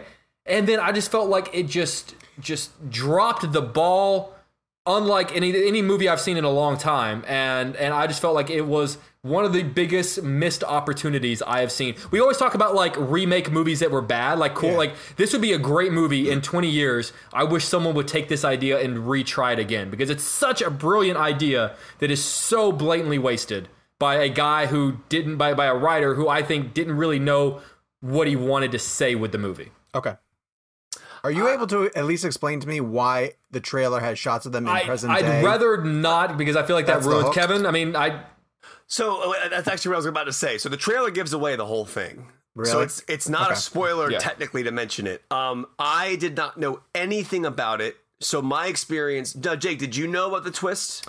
I I mean I I knew so so what the trailer I, I think the trailer's fair to talk about. The, the trailer I, gives I knew, it away, yeah, I knew, but wait, but wait. it doesn't connect the two. So the so the yeah, trailer shows no, it doesn't. It doesn't show how. So All the trailer shows. I've seen some of them like out at a club. Yes. And then I see them on what looks like a plantation. Yeah, the, the, so the, the trailer shows like sort of. Well, no, I guess the new trailer because there's a new trailer came out that does it, sort of reveal what. The, so, so I guess away. I don't know. Can I? Do you mean to tell you? Nah, well, that's okay. That's okay. You don't have let to. Me, I may watch it. Let me say this. So my particular perspective on this film was not knowing the trailer, and yeah. I liked the film. So I, I wonder if the trailer. But I didn't. The, the, trailer that we're talking about, Kevin, I didn't see till after I saw the movie. No, the trailer I'm referring to is the first one they released. Okay. It, it, but you it, liked it. You think it works? I, I, I liked the film. Uh, okay. I, again, but I had no idea where it was going.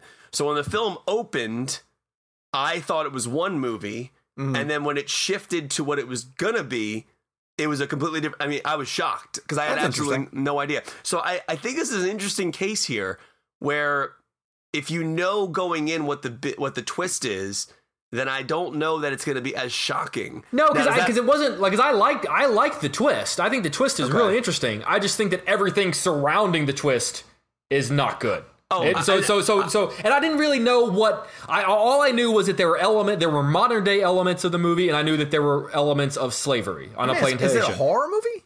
Oh it, yeah, yeah, yeah, yeah. definitely. Yeah. Oh yeah, it's um, it's disturbing, very I disturbing. know what genre it was. The producers of Get Out uh, and us um, produced it, so it, okay. it, you know there is.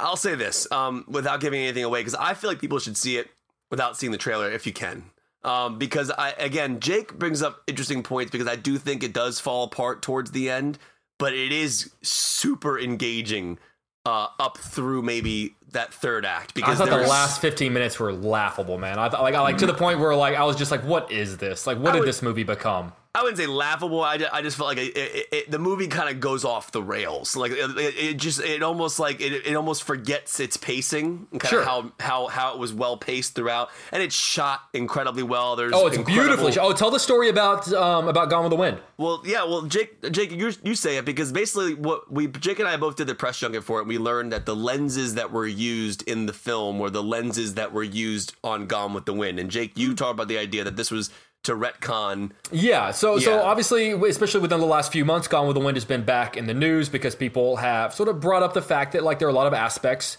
um, that, that, that just don't particularly age well. Mm-hmm. You know, there was it was that movie is very much a product of its time, and it has to be viewed as such. Um, so the directors of the film, the film is two directors, they actually tracked down the actual lenses that were used to shoot Gone with the Wind to shoot this film as in sort of a, a, spiritual course correction. That's interesting. Um, which I thought yeah. was really a, a, really interesting idea. Mm-hmm. And I thought I thought Janelle Monáe was excellent in it. Um, their uh, the performance that Jack Huston gives is terrifying. Like like he's great in the film. That's so I, interesting. Yeah, to me, to, he, to, to me, he's like the cliche like plantation like overlord guy. Yeah, I mean, again, to Jake's point, he fits the description Jake's referring to because he's playing okay. into it. Okay. If that makes okay. sense. Yeah. Yeah. yeah. Jake, you know it. what I mean. Yeah. Give me a star rating. Star ratings? Do You guys have star ratings on him? Uh, out of five? Out you're, of five. you're asking uh, two and a half. I'd give it a three and a half. Three and a half. Okay, there yeah. you go. Uh, it's coming to streaming. Apple TV. It'll be on. Um, so then on Netflix, Jake, tell us about one of your favorite movies this year. The Devil All the Time. I genuinely loved it, and, and I know you and I were about to get into it, but uh, I thought that this was such a fascinating movie. It is. It is. Uh, it is a lot of different storylines. It is a, a multiple. T- it, it covers a vast span of time, and it is very much uh, an embodiment of the, the the gladiator line of what we do in life echoes in eternity. It is this sort of this idea of how one person's actions can have an impact on uh, not just their children, but then have this spider web impact and uh, almost like like a poison. How like one person's actions can really poison uh, an entire an entire generation, an entire town of people. And and and here's the deal: is that everything that Sean's going to say about so many of the reasons that he didn't like it, arguably are reasons why I did. It mm-hmm. is a very somber movie. It is a downer of a movie. It is not a movie that you walk away from uh, in, a, in a chipper, happy sense. Uh, so many of the characters in the film uh, end up in a very unhappy place. There's not a lot of redemption, but I just thought that it was it's such it was such a difficult task covering this wide span, not just a massive span of time, but multiple storylines in a in a mass. So so it's like spinning ten plates, but walking a mile while you do it. And mm-hmm. I thought that they did it beautifully. All of the performances, it's an incredible ensemble ca- ensemble cast. So many of the, the performances I thought were top notch. And by the time like like there, I, I, didn't think that there was a false note. I didn't think it missed a beat. And by the time like every the movie was over, all everything, even though so much happened, everything made sense to me. All of the characters' actions made sense to me, and I was just kind of felt like, wow, like that was like to me, it felt like a Coen Brothers movie. It felt like an early Coen Brothers movie um, like something they would have made early in their career. Um, and I, I just genuinely thought it was fantastic. And it's it's all. I mean, granted, it's this means less because we're seeing fewer, but like it's I would say it's arguably guaranteed to be on my top ten list by the end of the year. And I want to give the director credit because he shot 35 millimeter, which doesn't ever really happen on Netflix movies. Netflix generally has their filmmakers shoot digitally. I know Irishman had 35 millimeter aspects to it, and also digital cameras, but the director Antonio Campos is that yes. how you? Mm-hmm. Yep. He, he, he fought. I, I actually need to post this. He gave me a great answer about this because I felt like when you're a filmmaker and you're going to Netflix, they want you to shoot digital. Mm. It's just easier. Um, and he fought back and said, "Can I please shoot 35?" And they were like, "Sure." And so, like in my opinion, I haven't seen the film, um, but to me, the movie makes a great great in uh, I guess indention into the idea that 35 can be used for Netflix movies because they they want a digital look from according to Antonio but uh, I, I, think it's great. Is that yeah. because they assume most of the stuff is going to play on televisions? Like a few Netflix movies that's, a great, that's a great point. Yeah. Because remember film is a grainy it's grainy right? It's it, mm-hmm. it, it, it's not as crystal clear as like a 4K when you shoot a film on like you know these HD cameras and they project onto these 4K televisions, they look phenomenal, right? Because mm-hmm. like the HD quality and film can look phenomenal as well. But I, I don't know the reasoning why Netflix doesn't do a lot of film for their films, but I know this film particularly that he had to fight to shoot on 35 and he did. It was really uh, cool. Uh, so. All right, so um, my take on it is simply that I could never recommend this movie to anybody. Um, and I think that that's that really counts against a film after it's done playing because um, everything that Jake says is exactly correct. The performances are really great. Um, you get to see actors who you don't expect to uh, be in movies like this playing against type. I'm talking about Robert Pattinson, uh, who does challenge himself a lot, but plays a uh, Midwestern backwater uh, preacher. The movie blows holes through the idea of organized religion and how organized religion can have a deep impact uh, on people in a rural community. It, it it strives for huge talking points and touches on most of them. But but it is one of those films where every plot point is further and further down the line of depression of just like nothing good comes from anything that's set up in the film. Every single plot point ends in some horribly depressing dour situation. And i'm not saying that i needed a happy ending or a silver lining or uh, like this is the story that they wanted to tell. It reminded me of when we were i forget what grade we were in high school at some point when they uh, encouraged us to read the writings of Flannery O'Connor. Did you guys read Flannery O'Connor no. when you were growing up at all? Um, she's she writes uh, or wrote homespun like midwestern stories that were all just like they they were kind of sick and demented but like for a reason it was like it was um almost like that gothic american gothic was the genre type of thing where things just went horribly wrong for the characters and that was by design mm.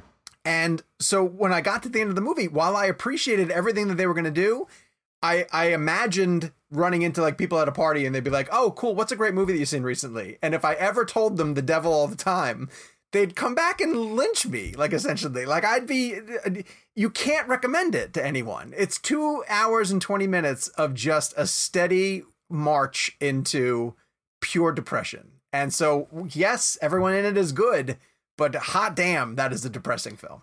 I, I want to address one aspect of this movie, which I'll, I, I, I don't want to say everyone's talking about, but I saw one person bring up on social media and it caused The a dog? ripple effect. Yes. Okay. So I saw someone tweet about this saying, hey, just a heads up, like there's a horrific dog death in the film. Uh, so be careful. And then everyone was like, okay, well, now I'm not going to watch the movie. Which I was And- like stunned that you were recommending it because you're such a dog person. Okay, yeah, but but but here here and I obviously like I I can't watch a movie, and I'm not saying that that scene didn't have an uh, impact on me, but and this seems like the most horrible justification. No. you don't see the dog. You like the thing that happens to the dog. You see the aftermath of, and it's horrible. It is horrible to see the aftermath of this thing that happens to a dog. But it's not like it graphically shows No, someone You're 100% right. and so this this idea, and I didn't want to like weigh in because I didn't really know this person that had tweeted this thing, but this idea that there is this horrifically graphic dog death in this movie is inaccurate. The aftermath of it, yes, and it's not an easy. It's a it's a quick glimpse. Yeah. it's not a pretty one, and it's I I can't necessarily shake it. But there is not this horribly, horribly graphic dog death that you have to endure in the movie. No. And if there was, I I, was- I, couldn't do this. I was like probably would've braced for it because Yeah. of that tweet. And when it happened, I was like, oh, You saw the tweet. You saw what I'm talking about. I did see. I know exactly what Yeah. you're talking about, and it kind of scared me because I was thinking, like, thinking, how bad is this going to be? Sure. And when the scene in question happened, again, not to sound like a monster, but Yeah. I'm like you. I was like, oh, that wasn't really That's- all that. like, I and, it, and, and that be. moment is tough, but also If that you're- moment has a very important. Like it's Yeah. not for the sake of brutality. That Right. that moment Right. is very important to the plot and has ripple effects throughout the entire film.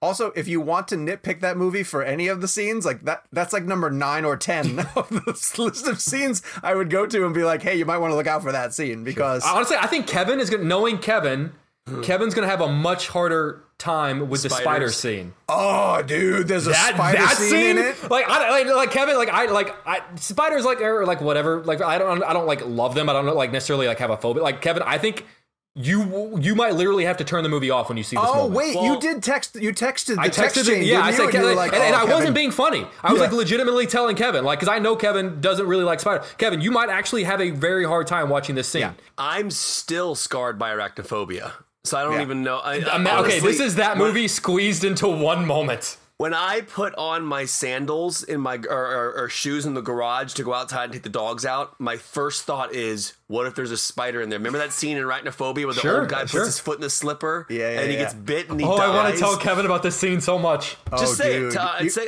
say Can I, can I tell him? Yeah. Oh, okay. All right. Oh, Well, no, Do, no, you- do, you want to cut it out? Because I just want to get Kevin's reaction.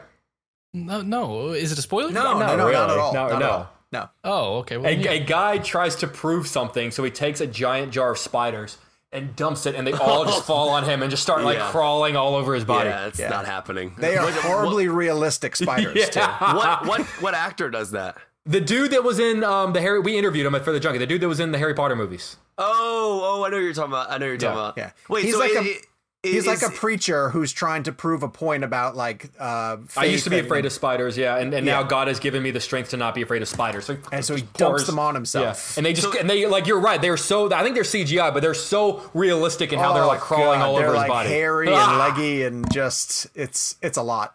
dude. Arachnophobia. That I, I I'm not kidding you. I am 36 years old. Lauren still kills spiders for me in this house. Like I, I, when I was growing up, when I was growing up, my mom was slept across like the hall, and my dad slept across the hall. Like they were like far enough away where it would be a distraction to wake them up in the middle of the night to come kill spiders for me.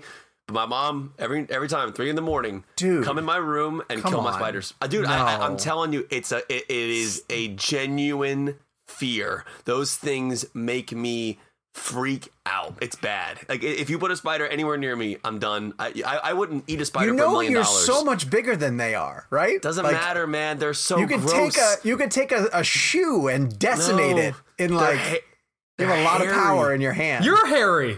They're hairy. Wait They're a probably second. saying the same thing about you. We all have different things we're afraid of. I oh, guarantee yeah. you, each of you has a, a, a thing that I would be like, yeah, right. Come on. Yeah, but I face it every Tuesday at two o'clock. doing this show. Oh, oh this- doing the show. Yeah, that's funny. Yeah, that's no, but funny. I, I genuinely, I I would love to hear from people who are, are, are deathly afraid of spiders like I am. That and bees. But I, but I have a legit reason for being afraid of bees. So You allergic? I know I was mowing the lawn when I was like 14, and there was a beehive, I guess, in the ground. There was yeah, a yeah, that happens all the time. Yeah, and I went over it, Oh. and Oh. I get 15 or 16 of them stung me, and I remember I'll never forget it. Damn. 'cause I was wearing I was wearing a bathing suit, and I guess I got stung so many Oh, times no. that Oh. I didn't know. I know I, I didn't know where they all went because I got hit so many times. So I go to the to take a shower later in the day, and I pull my bathing suit off, and there's a bee in my crotch uh, area, and I have I have no idea if it's I don't think it stung me there. I don't remember, but all I remember specifically is that there was a bee in my crotch area of the it, it, and it was still moving. Its legs were still moving because you know when a bee stings you, ah. the stinger like doesn't the bee die later? I heard that. that it that's always what I heard. I didn't know if that was a. Yeah. And it, it was still like the legs were still crawling, and I was like, I was like, one, I'm sorry you had to sit in there for as long as you did, but two, Kevin's the only person that would apologize to a bee. There's a B bee in there when there should have been the D in there. yeah, and, it, and it- instead of saying I was peeing, I should have been I was being. You know what I mean? Yeah. Gabe, yeah, please anyway. cut this out of the show. Come on, I'm the deleting D. this whole thing. Thank file. you. Are you serious? You're deleting all the, the No, spiders? this is Oh, great. okay. This is gold. All right, speaking of gold, let's move on to the blend game this week. Uh, we are playing a, a really difficult one. Hashtag Gary Oldman. Gary Gary Oldman blend. Um, I'm gonna I'll, I'll go first because uh, my choice is is probably unusual and it's really hard because he is in so many amazing films and is is really great in so many amazing films. I'm going with uh, Sirius Black, uh, the Prisoner of. Azkaban. Yeah, It's the best and I Harry saw Potter movie. I saw that got suggested, and and the thing is, um, yes, it's absolutely the best Harry Potter movie because it's Alfonso, because it's one of the best of the books as well too, and it's the first time that the franchise matured and figured out what it could be, and and I think elevated away from just a once every other year, like it, it elevated away from what Fantastic Beasts is right now, Yeah. which is a forgettable franchise, uh, to something. Uh, noteworthy and and and artistic and it took the next level but i people also forget people who had read the books how important the character of Sirius Black was and to get the casting of him correct was really really difficult because spoiler alert for this this however long old story uh you think that he's the villain you think that he's the bad guy the entire time uh and Gary Oldman is perfect for that like you're not supposed to trust him even when he reveals to Harry their connection and the fact that he's essentially working on his side, you almost don't know if you can believe it. And Gary Oldman is so perfect for that. Um, so while I think he's been incredible in so many other films, my favorite film of his is that because it's my favorite Harry Potter uh, film. I think that he's tremendous casting as Sirius Black. When he does finally sell the fact that I'm on your side, I've been on your side this whole time, I've been watching out for you this entire time. It it's a sympathetic version of Gary Oldman that we don't get to see that often. Like he gets asked to play hard-edged guys or sinister guys and he becomes very warm and very uh, paternal almost because he's so committed to Harry's mother and father and wants to look out for their son who's been left behind. And Oldman sells it because he's fucking amazing and he's Gary Oldman. And um, so I I love that we get to see that aspect of him because I don't think he gets to play it uh, that often. And unfortunately, I think for the rest of the series, he got relegated not to the sidelines, but every time they pulled out a new Harry Potter movie, they had other big characters that they had to introduce, and so then he just became like Uncle Sirius, who was kind of around and feel like helping. a cameo, like in little the bit. later films. Yeah, a little bit. And so uh Azkaban really gave him his moment to shine and he was phenomenal in it. And I'm going to use this opportunity to also talk about the scene in Azkaban that Cuarón just absolutely nails, which is Harry conjuring the Patronus for the very first time to protect himself from the uh uh, demons that are coming down to storm him but at that point believing that he that it was his father who was going to show up like he's like only my dad would be strong enough to show up and and chase these things away and he's standing there waiting for the dad to show up, waiting for the dad to show up, and then finally he's just like, "Fuck it, I got to do this myself." And he goes running out, and he conjures with Patronus, and of course, you realize through the course of time he was watching himself do it, and it's an amazing moment in the book. And when I went into that movie, I was like, "There's no way possible they're gonna be able to pull that off." Like it has such an emotional heft to it, and Cuarón, because we didn't really know how great Cuarón was just yet. Uh, he nails it, and it's a tremendous, tremendous, tremendous movie. Did Harry uh, Potter do Tenet before Tenet did Tenet? He might have. He might have actually done it. Oh, and then he and then he brought Neil in for the next movie. So I think that Robert Pattinson might be playing uh, in Goblet of Fire. it's a Tenet character. Uh, so that's my pick. Uh, Kevin, you're up. Um, for me, I mean, so just to get it out of oh, the yeah, way, yeah, yeah, yeah, yeah, True Romance would have been my pick. Uh, clearly, just because of the the the initial confrontation scene that he has with uh, Christian Slater when he's playing the Mac on his television, the Richard Pryor film, and just that whole sequence, that whole fight was just amazing. Also, Oldman's scene earlier in the film with Samuel Jackson is great too. Um, so that would have been my ultimate choice because I think Drexel is definitely. The, I think that might be the most I don't know. I mean, you can go to Hannibal too, but that, that might be the most disappearing I've seen Gary Oldman do in a role. I mean, I think Drexel is so outside of who Gary Oldman is, but just the makeup and the hair. And but I mean, I know Jake. We talk about Hannibal sometimes. He played uh, Mace. Uh, what's his Mason name? Mason Verger. Mason oh, Verger. I mean, yeah. that was one of Hannibal's was, earliest victims. I mean, but he wasn't. And also, don't forget all. Churchill. Yeah. Churchill was good. I want to point out one quick thing too, because um, right after our show dropped, somebody on social media was like, "Oh, uh, Gary Oldman blend, like shared it right away. And the person underneath it was like, oh, it's Drexel. Like put a Drexel gif. And then another person, like a third person was like, they said don't pick Drexel. And I was like, wow, you guys are really. Yeah. yeah. Jesus. yeah. All right. Well, we it's okay. You that, can pick Drexel. Yeah, you can if you want to. Yeah. And Drexel, Drexel is my ultimate pick. Um, so if that aside, I went with the professional only because I feel like that is one of the greatest performances of all time. I mean, here's the thing, and this kind of goes to this idea that the character is a sadistic, horrifically horrible person. But Gary Oldman finds a way to make him entertaining for the for an audience in a really sadistic, weird way. Um, what I mean by that is like when he says like the everyone line, right? I mean that is so over the top and ridiculous. Yeah. But what he's doing in that scene is so ridiculously terrible mm-hmm. and horrifying. I mean, he murders her entire family and then she goes up to the door and meets you know and meets. I never doubted that that guy would say it like that. Yeah, and I think I think there was just something about the theatrics of the way that character worked, the way he would like walk into a room. Um, again.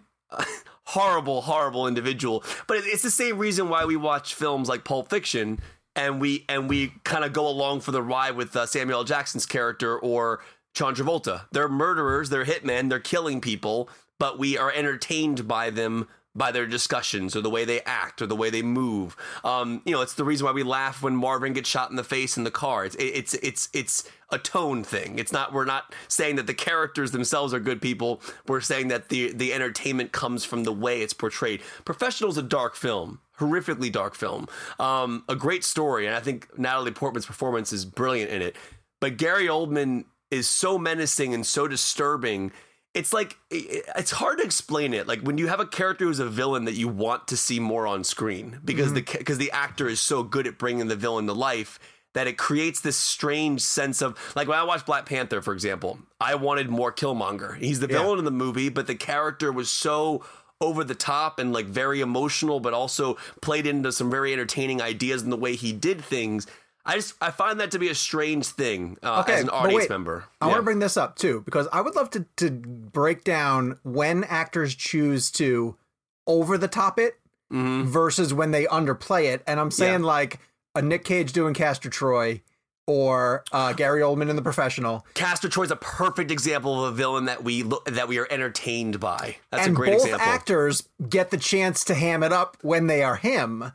But I don't think, and having just rewatched Black Panther, I don't think Michael B. Jordan ever over the tops it. You know, he well, he kind of underplays it a lot of times. There were like there's some moments where he plays into the theatrics of it, uh, kind of in the beginning, specifically when they're stealing the vibranium and he like yeah, runs yeah. in the car and kisses his girlfriend, like uh, like overly kisses her. Like there were aspects of his performance, or like when he walks in and says, "What's up, Auntie?" Like like there were like a- elements of the way he did things in the film that were yeah. a bit more, in my Is opinion, this your more, king? That's that's the best. Oh They're a little God. those are a little more theatrical. Those are a little yeah. more like you have a villain taking a front stage and kind of doing something more theatrical with the performance. Um, now, again, Black Panther and Killmonger is uh, not in the, even in the same boat as like Gary Oldman's character in uh, in Professional because there's two different storylines going on. I'm, I was just kind of coming at it from the angle of there are ways that villains become entertaining in films, um, and it, I find it interesting. Like like Silence of the Lambs. I mean, I don't even know if you would consider Anthony Hopkins the villain in that film, but you still find him entertaining. We enjoy his presence on screen, even though he eats people. And I find that to be a very interesting thing as an audience member that we can engage with horrible people on an entertaining level. Castor Troy is probably one of the greatest examples you could possibly bring up. Drexel, another great example. Horrible person, but entertaining to watch. So his character in the professional, it's funny, I almost went with the fifth element as well. Uh, just over the top, eccentric characters um, that are villain esque, I guess, if you want to put it in that regard. So, professional to me is just that perfect through line of a story that I love, but I also love when he shows up in the movie, even though he's a bad person. And to me, I think Oldman just plays it on a theatrical level that makes it more entertaining. And but the tone of the film still stays within its limits. And I think that's kind of a cool thing that he does as a performance. So that's my pick. Great choice, Jakey. Uh, I chose this. Jake, I saw you uh, look at me just now when beautiful. I mentioned something. Oh, God! Yeah, Look at that. I, I, All right, I so- went with Mason Verger from For the Hannibal. on YouTube folks. By the Jake way, is showing I- us a photo of uh, Mason. I love how Jake played that off because I said, "Who's the character he played in Hannibal?" Jake was like, "Was it Mason Verger?" Like, you already knew that. Is it Mason Verger? yeah, uh, I mean this this is um you know this this is an example of of a guy uh you know who's who's already the the ball's already been brought to the to the uh to the to the red zone, eh, but he takes it and brings it in for the touchdown. I mean, like the the makeup obviously More is- football is- is, references, like- Jake. That's what the show needed. Exactly.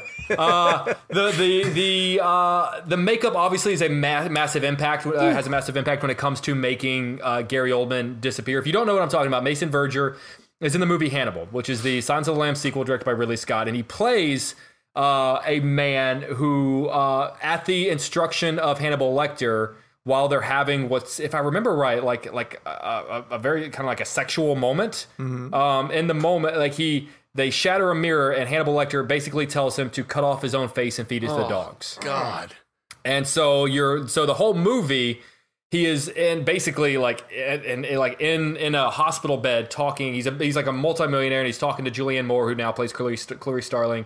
Um, but it's not just the makeup. It would be it would be easy. Like any actor could have that makeup put on them, and then just like give a pretty cool performance, and it would make them It's look like good. Charlize Theron in Monster. Like she Exactly. owns the performance under the makeup. He Yeah. takes that. I mean, I, I I love showing that picture to people and saying, "Do you know who mm. that is?" And then, Yeah, yeah. and then people are like, "No," and I'm like, "That's Gary Oldman." They're like, "No!" Like I love revealing to people that that's Gary Oldman. And in fact, whenever I got to interview Gary Oldman for Darkest Hour. And of course, the makeup brought up a great opportunity to talk about the. You know, I got to talk about Mason Mason Verger, which is fan, which I loved. But that that just even even if he weren't buried under that makeup, it's mm-hmm. still like a, a weirdly haunting performance. In the same way with like what Ted Levine did with Buffalo Bill in Silence of the Lambs. The, the fact that like Hannibal Lecter can be in a movie and not be the creepiest person in the movie Yeah. is astounding. Yeah, And it happened, I think, with Buffalo Bill, and I think it You're happens with Mason about Verger and Hannibal. Bill. Yeah, the Buffalo Bill, no question, is like the Ted most Levine disturbing. is great. Yeah. Um, and uh, so so Mason Verger, he's an incredible villain. Um, but just it, it's a perfect example of Gary Oldman basically being handed like a gift and saying like, hey, like here's here's 98% of your performance right here with the makeup, and him going, no, like I'm gonna take it further. Like like that makeup's not good enough for me. And he takes it and turns it up to 11. And, and it just it makes it like the makeup makes him better, but he makes the makeup better, and it's the perfect marriage of of an actor not not using not not not just using the, the makeup to like carry him in. He takes it and really really runs with it. I, I, I do want to say this, and that's a, I think that's a great example of him. I think Jake makes a great point about that because the makeup could have been a crutch, right? It could have been it could have been something he just hid behind. Um, I, I- I'm I'm only going to mention this because it is th- probably the worst movie I've ever seen, and I've mentioned it on the show before. Yeah. but Gary Tiptoes? Oldman's in a, he's in a movie called Tiptoes, and it is I've so never seen it. it is horrifically offensive and probably next to Battlefield Earth the worst movie I've ever What seen is the in my story? life. Because it's got good people in it. How did the, what is the story behind this movie?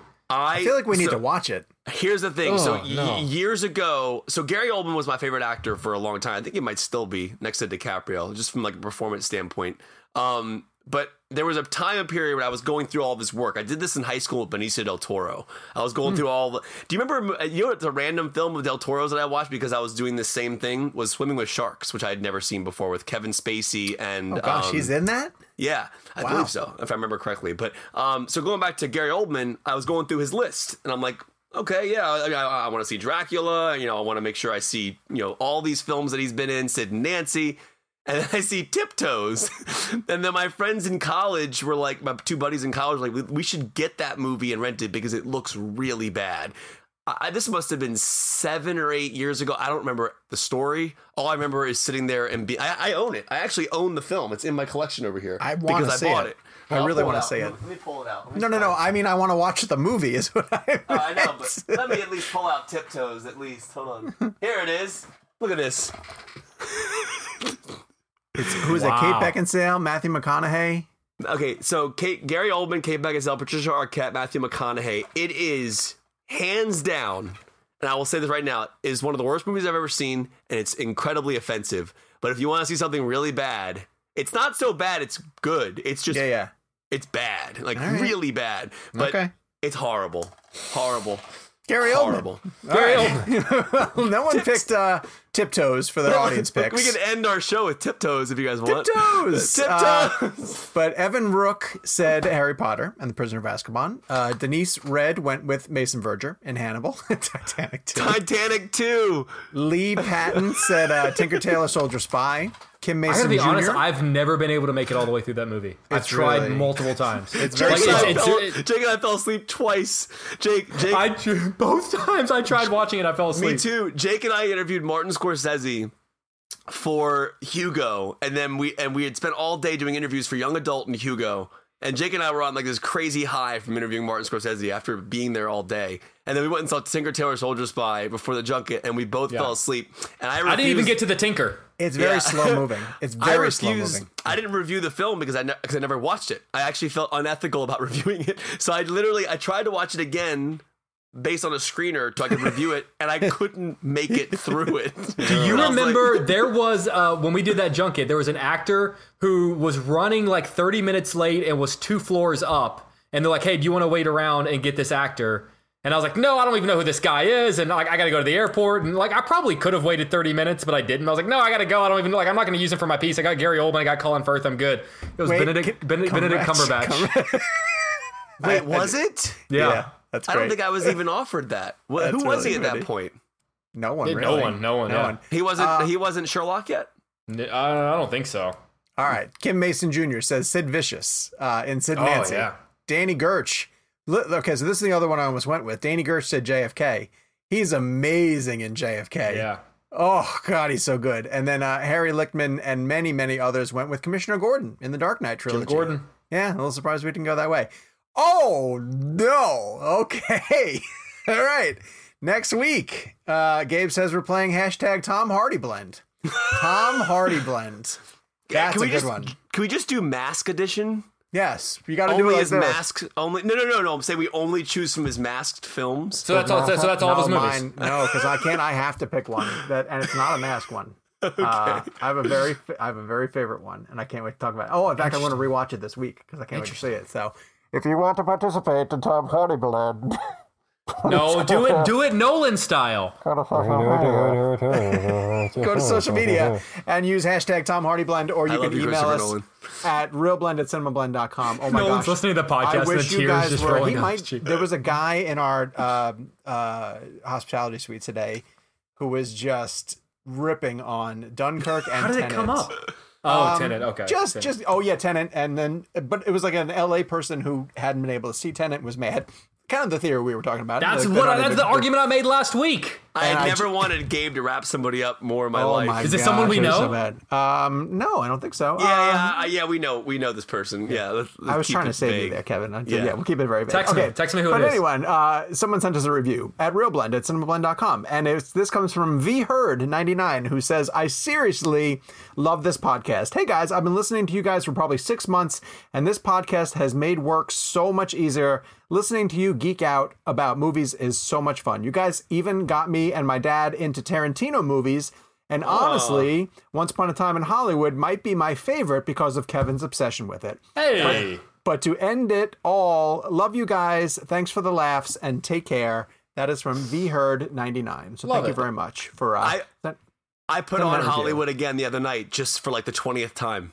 I, it, it- I just watched the whole. It's it- like it it's is- like a refreshing summer drink. Like Yes. it's just it's Good, so yeah. nice. Good I agree movie. with you. There's nothing better than putting on that film just and going, oh, feels "Oh, good. I'll watch five minutes." Did- if and, he and didn't guys, yeah. ha- have Pulp Fiction on his resume, it would be his best film. But I just don't know if he'll ever top Pulp Fiction, unfortunately. So um, we've seen some incredible support from everybody who had been backing the show. A lot of people have found us while you're in quarantine and have ca- caught up with old episodes.